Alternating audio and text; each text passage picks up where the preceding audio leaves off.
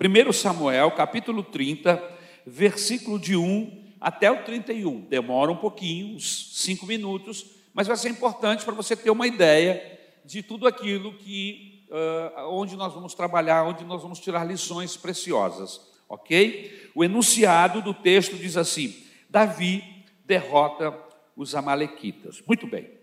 Quando Davi e seus soldados chegaram a Ziclague, desculpa, irmãos, não é Covid não, tá? Deve ser alguma poeira aí.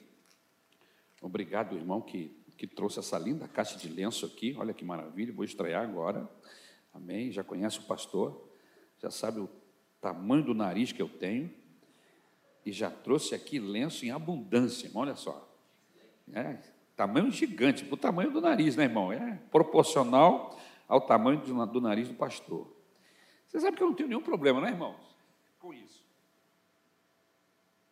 Amém? Vamos começar? Recomeçar? Quando Davi e seus soldados chegaram a Ziclague, no terceiro dia, os amalequitas tinham atacado a Neguebe e incendiado a cidade de Ziclague. Levaram como prisioneiros todos os que lá estavam, as mulheres, os jovens, os idosos. A ninguém mataram, mas os levaram consigo quando prosseguiram seu caminho. Ao chegarem a Ziclague, Davi e seus soldados encontraram a cidade destruída pelo fogo e viram que suas mulheres, seus filhos e suas filhas tinham sido levados como prisioneiros. Então Davi e seus soldados choraram em alta voz até não terem mais força. As duas mulheres de Davi também tinham sido levadas, Ainoã de Israel e Abigail de Carmelo, a que fora mulher de Nabal. Davi ficou profundamente angustiado, pois os homens falavam em apedrejá-lo. Todos estavam amargurados por causa dos seus filhos e suas filhas. Davi, porém, fortaleceu-se no Senhor, o seu Deus. Então Davi disse ao sacerdote Abiatar, filho de Aimelec: traga-me o colete sacerdotal. Abiatar o trouxe a Davi, e ele perguntou ao Senhor: devo perseguir esse bando de invasores? Irei alcançá-los? E o Senhor respondeu: persiga-os, é certo que você os alcançará e conseguirá libertar os prisioneiros. Davi e os 600 homens que estavam com ele foram ao ribeiro de Besor, onde ficaram alguns, pois 200 deles estavam exaustos demais para atravessar o ribeiro. Todavia, Davi e 400 homens continuaram a perseguição. Encontraram um egípcio no campo e o trouxeram a Davi. Deram-lhe água e comida, um pedaço de bolo de figos prensados e 2 bolos de uvas passas. Ele comeu e recobrou as forças, pois tinha ficado 3 dias e 3 noites sem comer e sem beber. Davi lhe perguntou: a quem você pertence? De onde vem? Ele respondeu: sou um jovem egípcio, servo de uma amalequita. Meu senhor me abandonou quando fiquei doente há 3 dias. Nós atacamos o Neguebe dos Queretitas, o território que pertence a Judá, e o Neguebe de Calebe, e incendiamos a cidade de Ziclague. Davi lhe perguntou: você pode levar-me até esse bando de invasores? Ele respondeu: jura diante de Deus que não me matarás, nem me entregarás nas mãos de meu senhor, e te levarei até eles. Quando ele levou Davi até lá, os amalequitas estavam espalhados pela região, comendo, bebendo e festejando os muitos bens que haviam tomado da terra dos filisteus e de Judá. Davi os atacou no dia seguinte, desde o amanhecer até a tarde, e nenhum deles escapou, com exceção de 400 jovens que montaram em camelos e fugiram. Davi recuperou tudo que os amalequitas tinham levado, incluindo suas 2 mulheres. Nada faltou, nem jovens, nem velhos, nem filhos, nem filhas, nem bens, nem qualquer outra coisa que fora levada. Davi recuperou tudo e tomou também todos os rebanhos dos amalequitas e seus soldados, e os conduziram à frente dos outros animais, dizendo: estes são os despojos de Davi. Então Davi foi até os 200 homens que estavam exaustos demais para segui-lo e tinham ficado no ribeiro de Bessó, eles saíram para receber Davi. E os que estavam com ele, ao se aproximar com os seus soldados, Davi os saudou. Mas todos os elementos maus e vadios que tinham ido com Davi disseram: uma vez que não saíram conosco, não repartiremos com eles os bens que recuperamos. No entanto, cada um poderá pegar a sua mulher e seu filho e partir. Davi respondeu: não, meus irmãos, não façam isso com o que o Senhor nos deu. Ele nos protegeu e entregou em nossas mãos os bandidos que vieram contra nós. Quem concordará com o que vocês estão dizendo? A parte de quem ficou com a bagagem será a mesma de quem foi à batalha. Todos receberão partes iguais. Davi fez disso um decreto e uma ordenança para Israel desde aquele dia até hoje. Quando Davi chegou a Ziclague, enviou parte dos bens às autoridades de Judá, que eram seus amigos, dizendo: eis um presente para vocês, tirado dos bens dos inimigos do Senhor. Ele enviou esse presente às autoridades de Betel, de Ramote do Neguebe, de Jatir, de Aroer, de Sipomote, de Estemoa, de Racal, das cidades de Jerameleitas e dos Queneus, de Humã, de Corazã, de Iatasse, de Hebron e de todos os lugares onde Davi e seus soldados tinham passado. Nos ajuda, Senhor, nos fazendo entender os princípios que Tu tens neste texto para nós. Capacita-nos com graça, com unção do Teu Espírito Santo. Senhor, é o que nós Te pedimos sobre nós, sobre todos que aqui estão, sobre todos que nos ouvem através da internet. Em nome de Jesus, amém. Queridos, deixe-me prepará-los para compreender melhor o capítulo. Vamos recobrar algumas coisas que falamos na semana passada, só para que você possa entender aonde queremos chegar quando começarmos a falar sobre o capítulo 30. Primeiro, Deus quer que nossas vitórias sejam permanentes. Ele não quer que nossas vitórias sejam iguais às vitórias que só comemoramos um dia e depois nos esquecemos delas, porque elas não nos trouxeram nada além do que uma alegria passageira. Deus quer que as nossas vitórias sejam pedagógicas, que nós possamos tirar ensinos, procedimentos que nos conduza o resto de nossas vidas. Quando Deus nos concede vitórias, é isso que acontece. Eu tenho certeza absoluta que você aqui agora pode se lembrar de processos que você viveu no decorrer da sua vida, dos ensinamentos que aquilo gerou. Esses ensinamentos você os usa até hoje. Essa vitória foi uma vitória permanente. Por quê? Porque você aprendeu com ela e você usa os princípios que o levou à vitória até hoje. É isso que Deus quer para nós. Deus não quer que festejamos como festejam estes na terça-feira de carnaval e na quarta é só cinza. Você entendeu? Outra coisa que você precisa saber, amém? É que nós não podemos nos desgastar diante de montanhas que são intransponíveis. Há resistências, há barreiras. Às vezes nós gastamos dias, semanas, meses, desgastamos a nossa saúde, ficamos doentes e enfermos, empurrando uma montanha que não vai sair do lugar.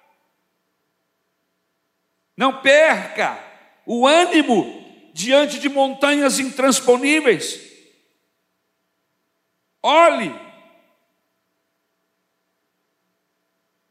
veja se vale a pena continuar empurrando e dê o próximo passo. Se quisermos vitórias constantes e perenes, nós não podemos nos desgastar. O problema é que nós olhamos o quadro, às vezes, muito de perto e não conseguimos perceber. Mas se nós abrirmos um pouco o foco, nós vamos perceber bênçãos de Deus nós vamos perceber a ação de Deus na nossa direção. Ou às vezes nós estamos com o foco muito aberto. E quando nós focamos o nosso problema, a gente percebe que mudou a maneira de olharmos o problema, a dificuldade. Às vezes queremos dar muitos passos de uma vez. A orientação bíblica é: viva um dia de cada vez. Mas eu tenho um grande problema para resolver na próxima sexta. Mas você até sexta-feira você tem a segunda, tem o domingo, a segunda, a terça, a quarta, a quinta, a quinta-feira. Você tem 5 dias antes da bomba, relógio estourar. Viva um dia de cada vez. Ore ao Senhor. É possível que essa bomba relógio seja desmontada no processo, mas é possível também que Deus te dê resistência e ela exploda, e o mal queria fazer, não faça mais, porque você está protegido, você está guardado. Então, o que o Senhor está querendo nos dizer aqui, nos ensinar, é que nós precisamos administrar o nosso dia a dia. Passar disso, irmãos, é empurrar montanha que não vai sair do lugar. A Bíblia diz: não vai aumentar um côvado, um centímetro, se você continuar com essa perturbação. É isso que a Bíblia está querendo nos mostrar. Você não vai ficar maior e nem menor. A montanha não vai diminuir. Pois então, um dia de cada vez. Um problema de cada vez. Espere no Senhor. Porque pode ser que nesse processo algo, um milagre aconteça. E se o milagre não acontecer, uma coisa você pode ter certeza: o Senhor estará com você nesse caminho, nessa jornada. Amém? Às vezes, irmãos, passar pelo vale da morte se torna impossível.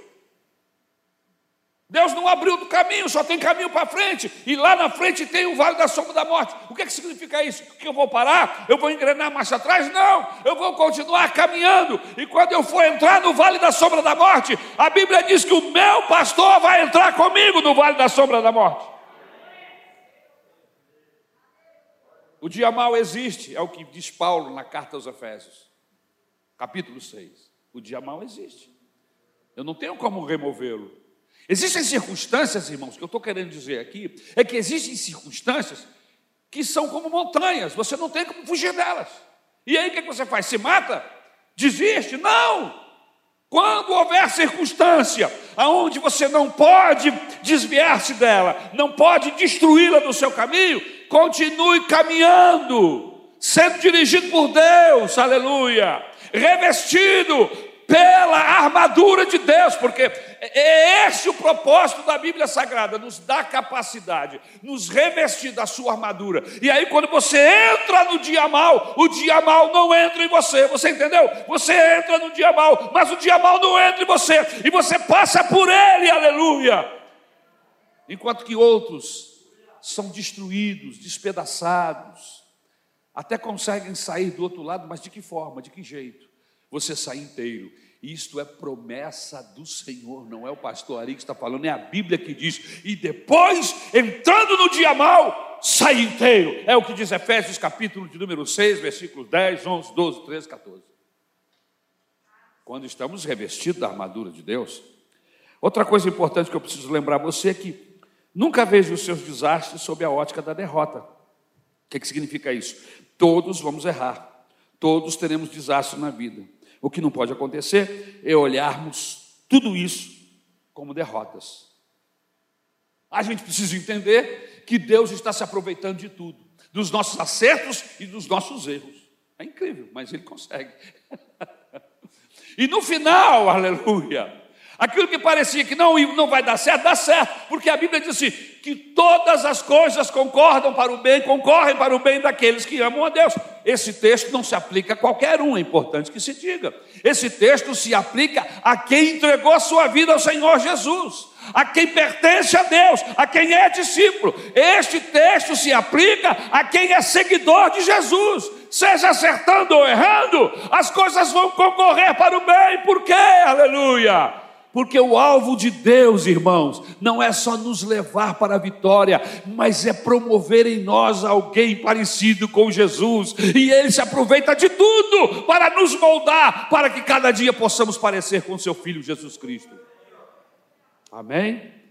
Aleluia. Eu não estou lendo os textos, estou só lembrando você. Em quarto lugar, enfrente a vida sobre a sina, sobre o estigma, sobre o signo da vitória. Em outras palavras, não olhe para a vida debaixo do signo da dúvida. O cristão vive debaixo do signo de que vai dar certo. E isso aqui não é teologia da prosperidade. Isso aqui é Bíblia, irmãos. É a palavra de Deus. Vencendo ou não esse obstáculo, a minha vitória está garantida. Porque as minhas vitórias, elas não são computadas somente se elas são vitórias terrenas. Eu preciso estar olhando para o alvo. O meu alvo é Cristo. O apóstolo Paulo diz o quê? Que ele está correndo a carreira. Olhando para quem? Olhando para o alvo que é Jesus Cristo. Pode ser que nesta carreira ele encontre dificuldades, problemas, circunstâncias contrárias. E olha, que é o apóstolo Paulo que está falando isso, que enfrentou todo tipo de obstáculo.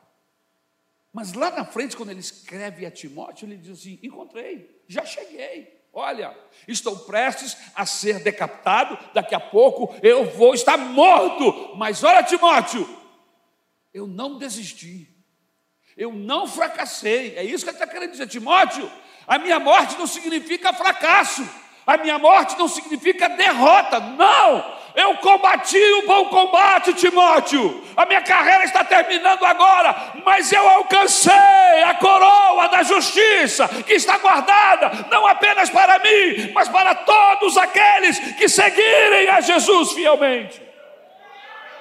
Nós somos o único povo, aleluia, que já nasceu com a vitória garantida.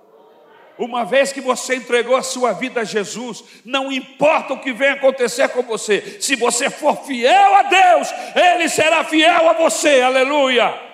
O seu nome está escrito no livro da vida. Porque a minha vitória, irmãos, não consiste em processos terrenos apenas. Eu não computo apenas como vitória processos terrenos, sejam eles quais forem. Bênçãos que o Senhor nos dá, mas eu não estou servindo a Deus por causa dessas bênçãos que o Senhor nos concede aqui. Elas vêm, são necessárias, nós precisamos que a mão do Senhor esteja sobre a nossa vida, mas eu vou lhe dizer uma coisa: eu estou numa carreira, aleluia. A minha maior vitória, irmãos, não é possuir um carro, uma casa, um casamento, ou ter dinheiro na poupança. A minha maior vitória, eu estou para alcançar, aleluia, é o céu. É quando eu chegar lá no final da minha carreira, receber das mãos do Senhor Jesus a coroa da justiça. Essa é a vitória que eu estou falando. E essa está já nos está garantida em Cristo Jesus. Amém? Deu para entender? Deu para captar onde a gente quer chegar? O nosso alvo é mais excelente do que bênçãos terrenas. Amém? Nosso alvo, nosso olhar está mais para cima. Amém? Os nossos valores são outros. Aleluia. Aleluia. Agora vamos ao texto. Eu devia ter feito isso semana passada, mas é que semana passada Deus nos inspirou a trabalhar esses 4 pontos de uma forma mais aberta, mais focada. Por isso eu gastei todo o tempo falando sobre ele. Se você quiser vencer e suas vitórias sejam permanentes, primeiro, você esteja preparado para retrocessos e decepções na vida. É o primeiro princípio que eu quero tirar aqui desse capítulo 30.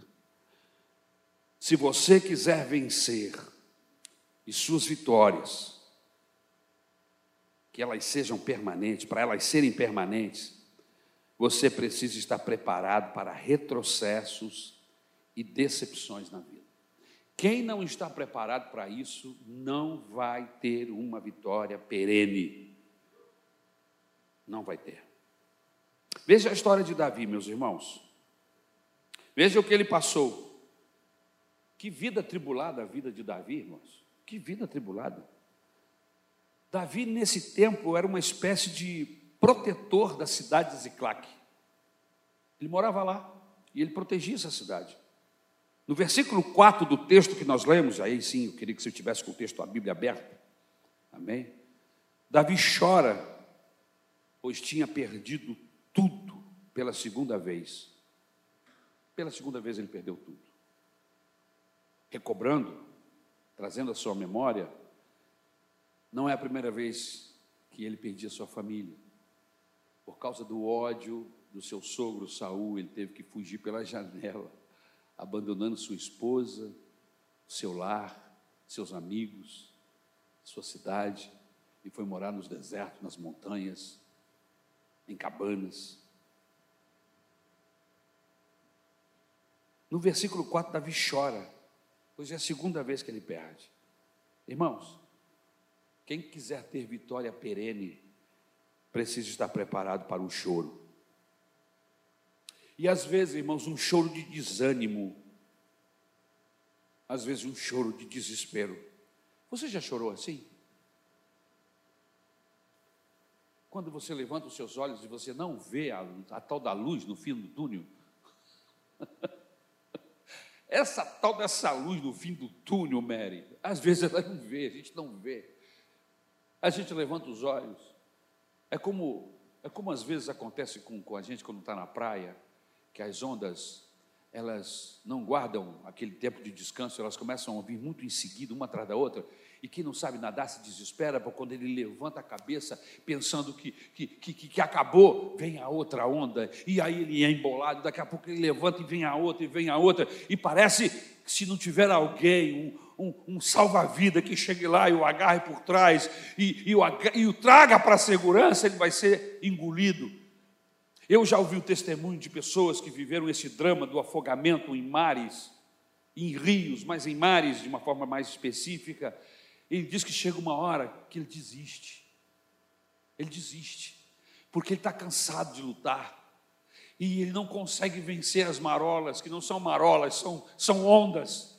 Então ele desiste e se afoga. Eu estou aqui esta noite em nome de Jesus para lhe dizer uma coisa: não desista.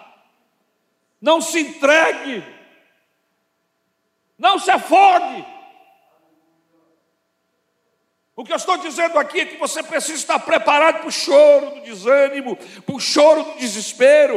É possível que existam pessoas aqui, ou quem sabe que estejam me ouvindo, que já viveram, ou quem sabe estão vivendo esse momento agora.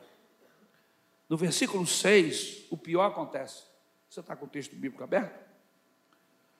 O versículo 6 é pior, meus irmãos. Por quê? Porque o povo que o aplaudia agora quer apedrejá-lo. Aqueles que ele pensava que estavam do lado deles, que eram seus amigos, agora se voltam contra ele, ou seja, ficou pior. Porque agora eu não tenho só um inimigo externo, eu tenho inimigos internos. Eu tenho pessoas de dentro da minha casa, do meu convívio, que fala comigo, que quer ver a minha caveira, que quer me ver pelas costas, que se levanta contra mim. Foi isso que aconteceu com Davi. Quem não estiver preparado para essas duas coisas da vida, meu irmão, perdas e decepções, retrocessos, não vai conseguir viver, vai ser engolido. Davi vence da maneira como venceu, irmãos. Por quê? Porque ele foi treinado na vida, pela vida, a não desistir, a continuar nadando. Eu me lembrei de um desenho animado que meus filhos assistiram quando eram molequinhos, de uma peixinha que achou o Nemo, e o lema do peixezinho era: continue a nadar, continue a nadar, continue a nadar. Eu assisti aquele desenho umas dezenas de vezes, porque os meus meninos gostavam muito e eu ficava assistindo com eles. Depois da segunda vez eu comecei, aquilo começou a falar dentro do meu coração: continue a nadar, continue a nadar. E eu já comecei a achar que aquele peixe era profeta. porque eu estava vivendo uma situação tão difícil, eu ia assistir o desenho com meu filho, e o peixinho começava, continua a nadar, e falou assim, Deus está usando esse profeta desse peixe para falar comigo. Continue caminhando, continue a nadar. As pessoas nos decepcionam, nos causam retrocessos. Os que o amavam agora querem matá-lo. Irmãos, o próprio Jesus um dia foi ovacionado. O próprio Jesus um dia foi aplaudido pela multidão. A mesma turba, a mesma multidão que o aplaudiam, na semana seguinte estariam gritando, crucificam, mate-o, que nos importa, mate-o. Existem pessoas que não estão preparadas para as decepções da vida.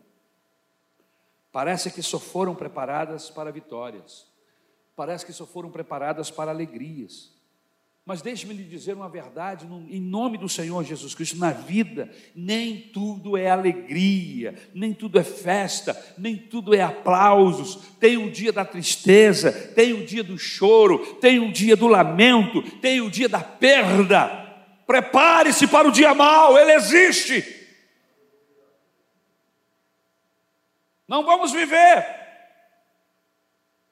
como o Chapeuzinho Vermelho, que a mãe dizia, tem lobo da floresta, e ela não acreditava.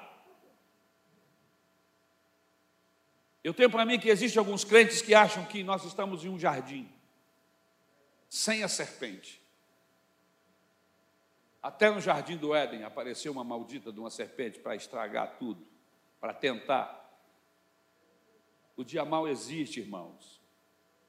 O dia mau é terrível, a gente precisa estar preparado para ele. Mas deixe-me dizer, nem tudo é alegria. Amém? Jesus diz assim, quando você estiver passando pelo dia mau, não desista, tem de bom ânimo. Aleluia. Palavra de Jesus. Prepara o seu coração, pois o mundo jaz no maligno.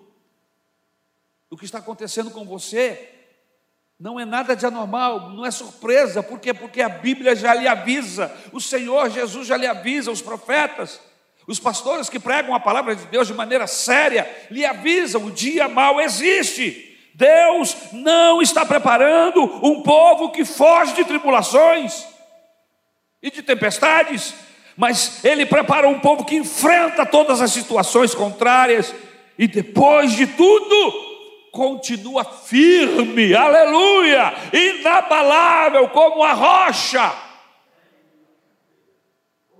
Efésios capítulo 6, versículo 11, um texto que já citamos aqui, versículo de 11 a 13, diz, vistam toda a armadura de Deus, para poderem ficar firmes contra as ciladas do diabo, pois a nossa luta não é contra pessoas, mas contra os poderes e autoridades, contra os dominadores deste mundo das trevas, contra as forças espirituais do mal nas regiões celestes. Por isto, vista toda a armadura de Deus, para que possam resistir no dia mal e permanecer inabaláveis depois de terem feito tudo.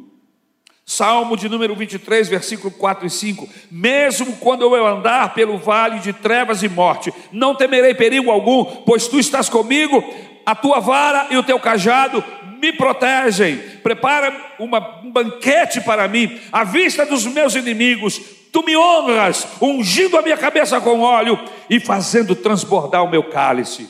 Mateus 28, versículo 20, e eu estarei com você todos os dias, até o fim dos tempos. Aleluia!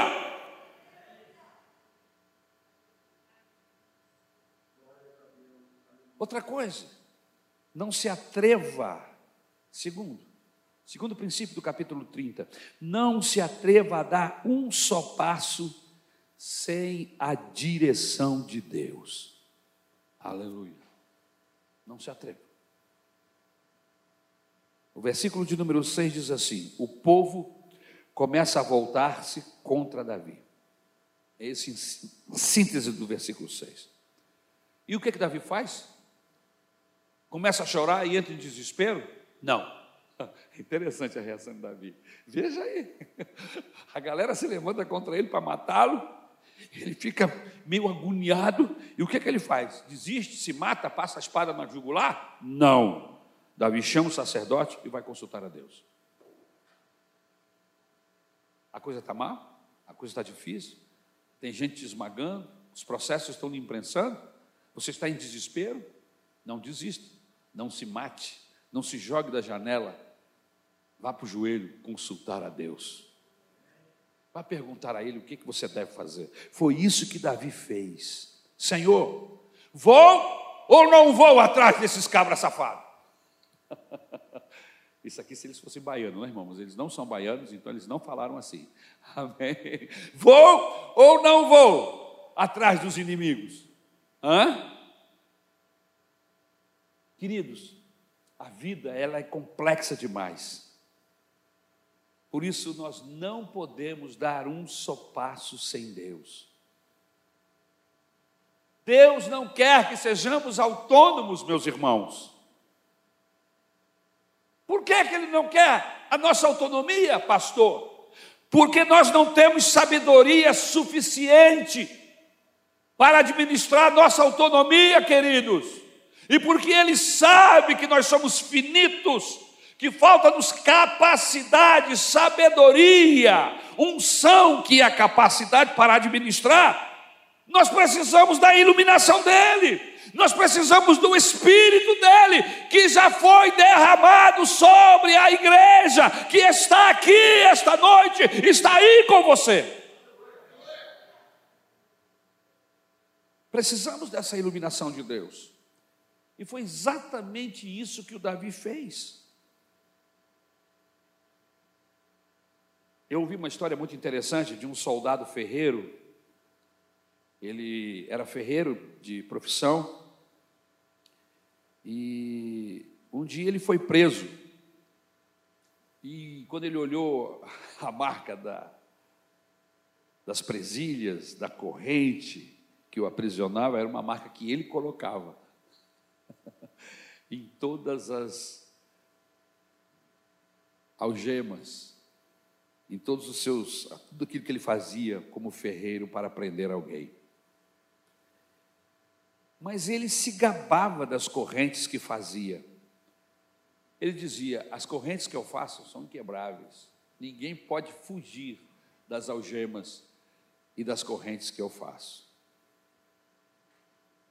E ele simplesmente, quando olhou, que era a marca das correntes que ele fazia, ele simplesmente desistiu de tentar fugir, porque ele mesmo se gabava que suas correntes eram inquebráveis. Era contra a fuga. Onde você quer chegar com essa historinha, pastor? Cada ato nosso, cada passo que damos, são como elos de uma corrente que mais tarde pode nos prender. Você sabia disso? Existem pessoas que não pensam, não administram suas vidas, não focam os seus problemas e eles vão se amarrando, vão se acorrentando cada dia mais. As pessoas que estão de fora analisam e dizem assim, fulano não percebeu ainda, mas ele está arrumando mais um problema para ele. Fulano não se deu conta ainda, mas ele acabou de colocar mais uma corrente sobre si. Você conhece gente assim? Não olha para o lado, fica olhando para mim. Cada ato, cada passo que damos são como elos de uma corrente que mais tarde pode nos prender. Depois você vai descobrir que está preso na própria corrente que você fez. Entendeu a historinha que eu contei? E aí, quando você descobrir que você está preso pelas cadeias e correntes que você mesmo construiu, como escapar? Humanamente é impossível. Foi a conclusão que aquele ferreiro, soldado, descobriu. Eu faço essas correntes, é impossível de quebrá-las. E ele desistiu de tentar. Mas eu quero te trazer uma boa notícia esta noite. Existe um que pode quebrar essas cadeias. Não importa se você mesmo as fez. O Senhor Jesus tem poder para espatifar cadeias, quebrar presilhas, destruir com toda e qualquer algema. Porque Ele é poderoso, Ele é hábil para destruir isso. A Bíblia diz que foi para isso que ele se manifestou, para desfazer a obra da carne e a obra do diabo. Aleluia! Aleluia. Só Jesus pode destruir, arrebentar com essas correntes. Por isso, em nome de Jesus, não dê um só passo sem consultar a Deus. Não importa se o problema aos seus olhos é um problema fácil ou um problema difícil, não importa. Eu conheço pessoas que estão se acorrentando com problemas pequenos. Uma muralha começa com uma pedra só. Construímos muralhas e nos tornamos prisioneiros. Agora, lembre-se, a muralha é erguida uma pedra de cada vez. E são pedras pequenas. Mas depois que elas estão juntas, se torna uma muralha intransponível. Então, cuidado. Consulte ao Senhor. Ore a Deus. As coisas estão apertadas. Davi estava apertado. Seus amigos se tornaram seus inimigos. O que é que ele fez? Se matou? Não. Foi buscar o Senhor. Foi buscar a Deus. Terceira lição do texto do capítulo 30. Deus não nos desampara nunca. Se você é do Senhor, se Ele é seu, Deus não te desampara. Davi estava na terra dos filisteus. Se a gente fizer uma análise, foi uma das únicas vezes que ele não consultou a Deus. Foi quando ele foi para a terra dos filisteus. Mas ele foi. Deus o abandonou por isso, Luiz? Não. Deus não o abandonou por isso. Deus foi com ele para a terra dos filisteus. Mas aconteceram tantas coisas. Deus está se aproveitando. Você veja que ele está tendo algumas dificuldades, alguns processos, mas ninguém toca em Davi. Ninguém o mata. Nem mesmo seus inimigos o rejeitam, mas não o matam. O que é isso? É a mão de Deus. Ele é meu. Ninguém pode tocar no Davi, ele é meu. Mas o que ele está fazendo na terra dos filisteus? Não te interessa, ele está lá, eu estou com ele.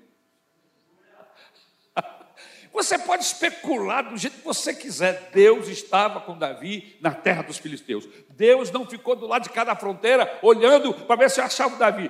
Deus atravessou a fronteira com Davi.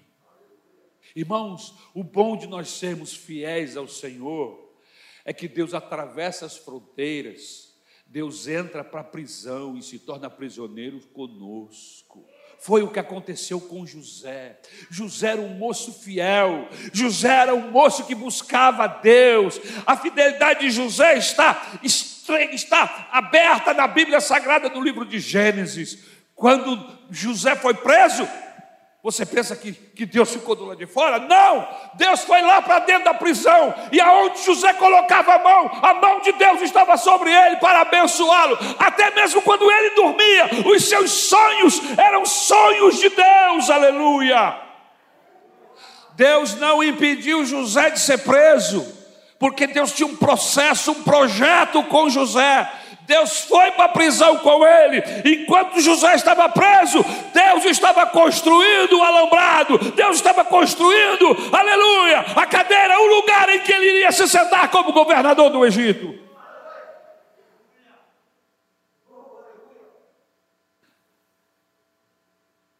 Deus foi para dentro da cova dos leões com Daniel. Nós passamos há pouco pelo livro de Daniel. Eu li o livro de Daniel assim, irmão. Uma lambida. Que livro fantástico. Que coisa maravilhosa é o livro de Daniel. Como Deus usa esse moço.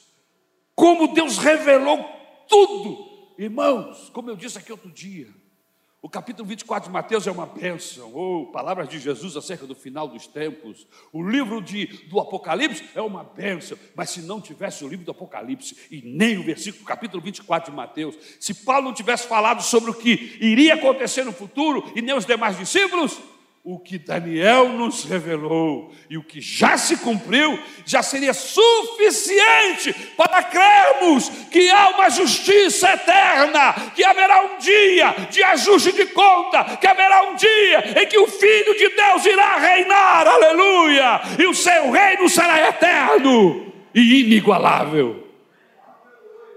Só lendo o livro de Daniel, não precisa de mais nada. Aleluia. Aleluia. Deus não desampara nunca os seus. O rei jogou, passou um decreto, se arrependeu depois, mas ele não podia voltar atrás. E ele jogou Daniel lá dentro da cova dos leões. No dia seguinte o rei ficou: Daniel, Daniel, por acaso o teu Deus pode te salvar, Daniel? Fala, Daniel! E aquele silêncio, será que os leões famintos devoraram o Daniel? E o Daniel responde lá de dentro: sim, ó rei, o meu Deus enviou o seu anjo e fechou a boca do leão, aleluia, eu estou vivo. Irmãos, esse Deus da Bíblia, esse Deus desta igreja, esse Deus que nós servimos, Ele é fiel. Mesmo quando somos infiéis, Ele continua fiel. É um Deus de graça, de poder, de misericórdia. E Ele ajuda e abençoa os seus, como nenhum outro.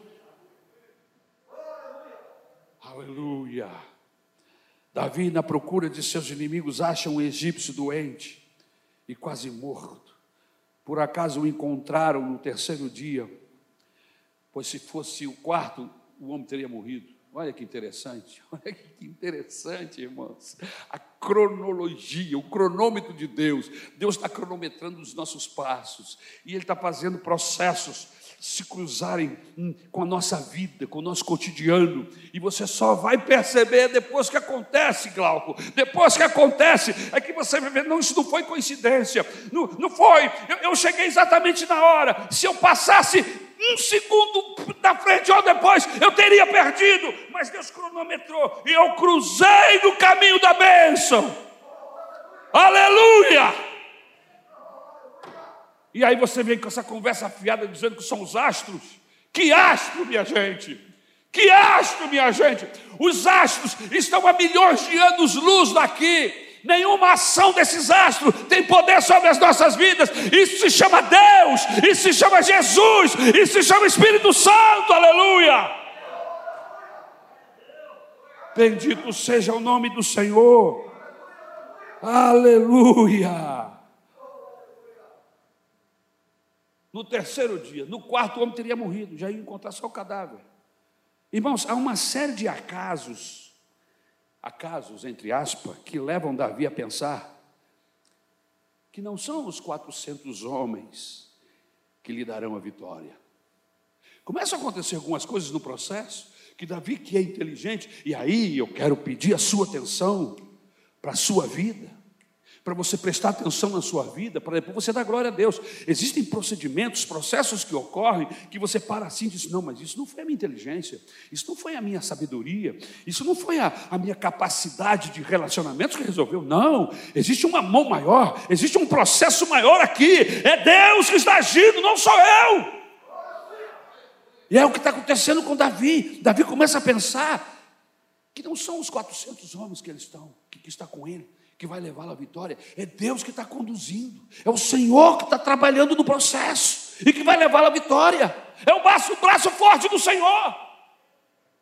Uma das coisas que Davi recomenda a Salomão quando ele está no leito de morte e Salomão vai até ele para se despedir, uma das frases que eu mais me encanta ouvir é Davi dizendo para o seu filho: meu filho Salomão, reconheça Deus em seus caminhos.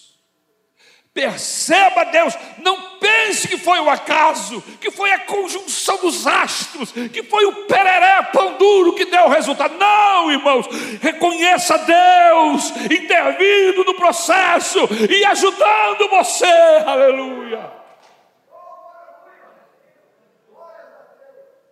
A vitória virá, e é o Senhor, e é o Senhor. Deus jamais desampara os seus. Deus jamais se afastará de você. Pode seu pai ir embora, pode sua mãe te abandonar, Deus nunca te deixará. Se os meus amigos me abandonarem, o Senhor jamais me abandonará. Posso estar entre os inimigos, Ele me ungirá com óleo e o meu cálice transborda. Olha que interessante. Aqueles que queriam matá-lo há minutos ou há horas atrás, agora estavam se servindo da intervenção de Deus através de Davi. Por isso não afundarei, pois ele me colocará sobre a rocha firme. É o que diz o Salmo de número 27. Inclusive, Samuel, nós temos uma canção linda baseada no Salmo de número 27. O Senhor é a minha luz e a minha salvação, eu não temerei. Ele é meu escudo. Lararirarirará. Aleluia. Aleluia. É linda a canção. Depois a gente podia cantar um domingo desse aqui. O Senhor é a minha luz e a minha salvação. Aleluia. Acha a letra aí para mim, me manda aqui. Aleluia. Mas é o Salmo de número 27.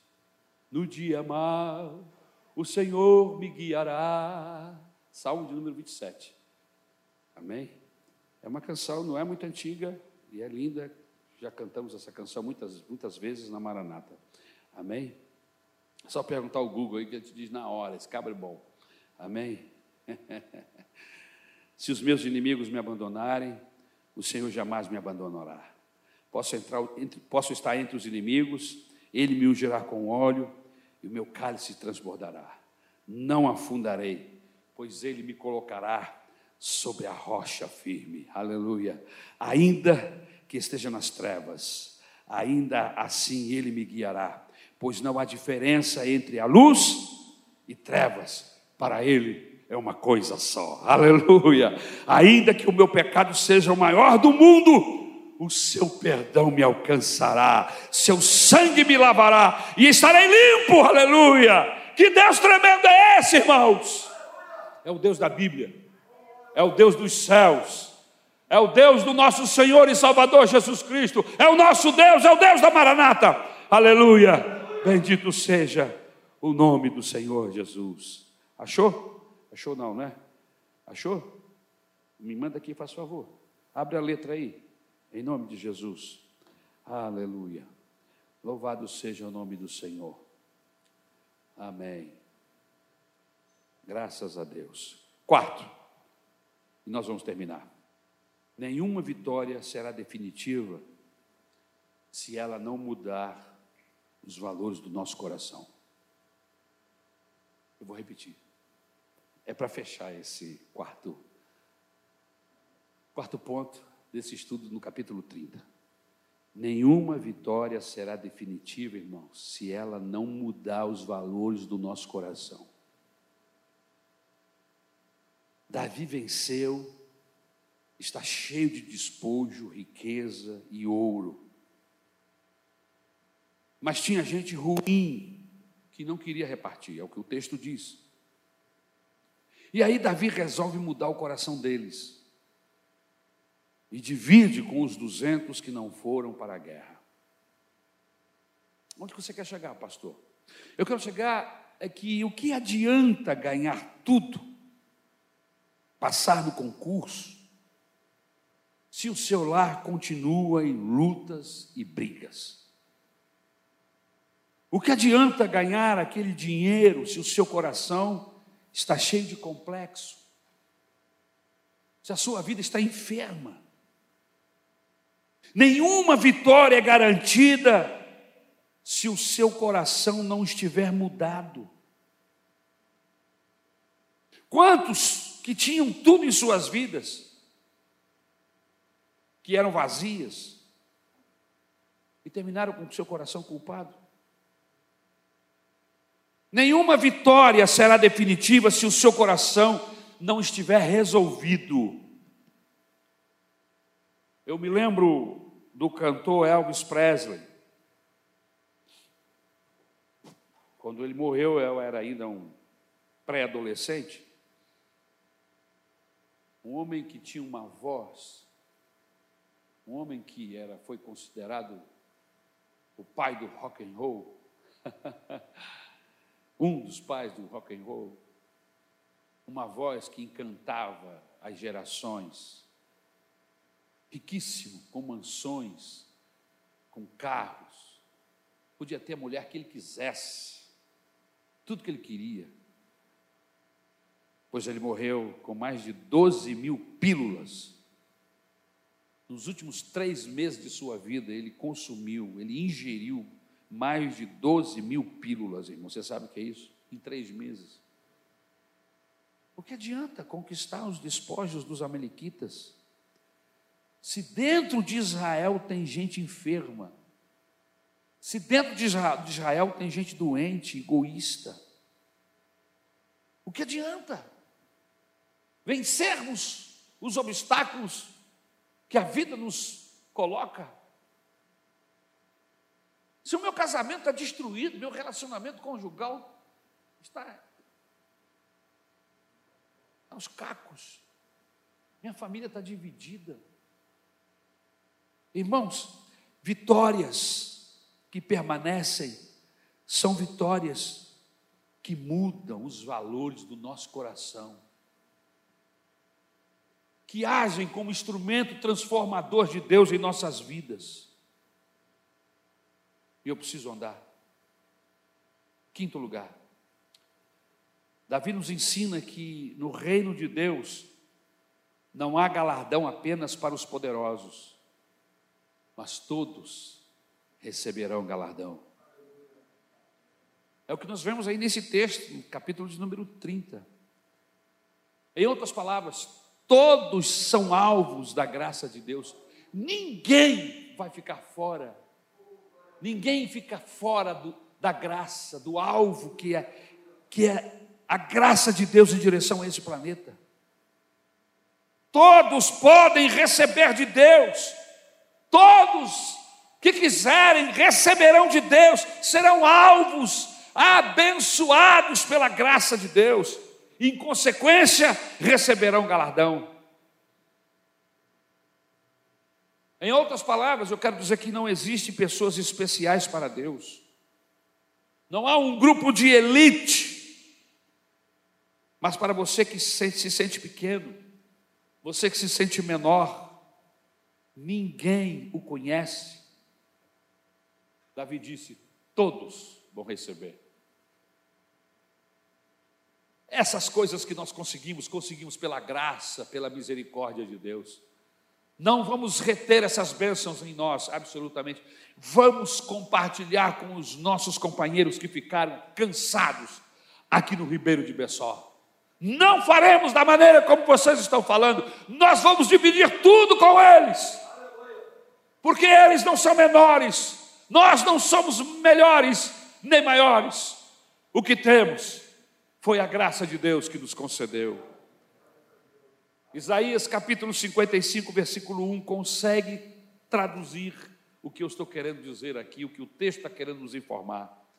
Diz assim o texto, versículo 1: venham todos vocês que estão com sede, venham às águas, e vocês que não possuem dinheiro algum, venham, comprem e comam, venham, comprem vinho e leite, sem dinheiro e sem custo algum.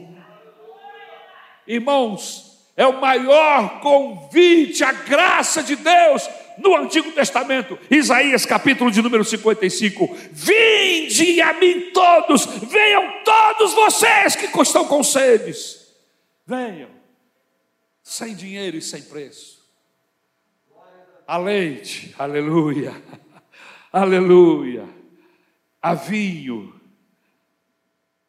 a alimento de Deus para você.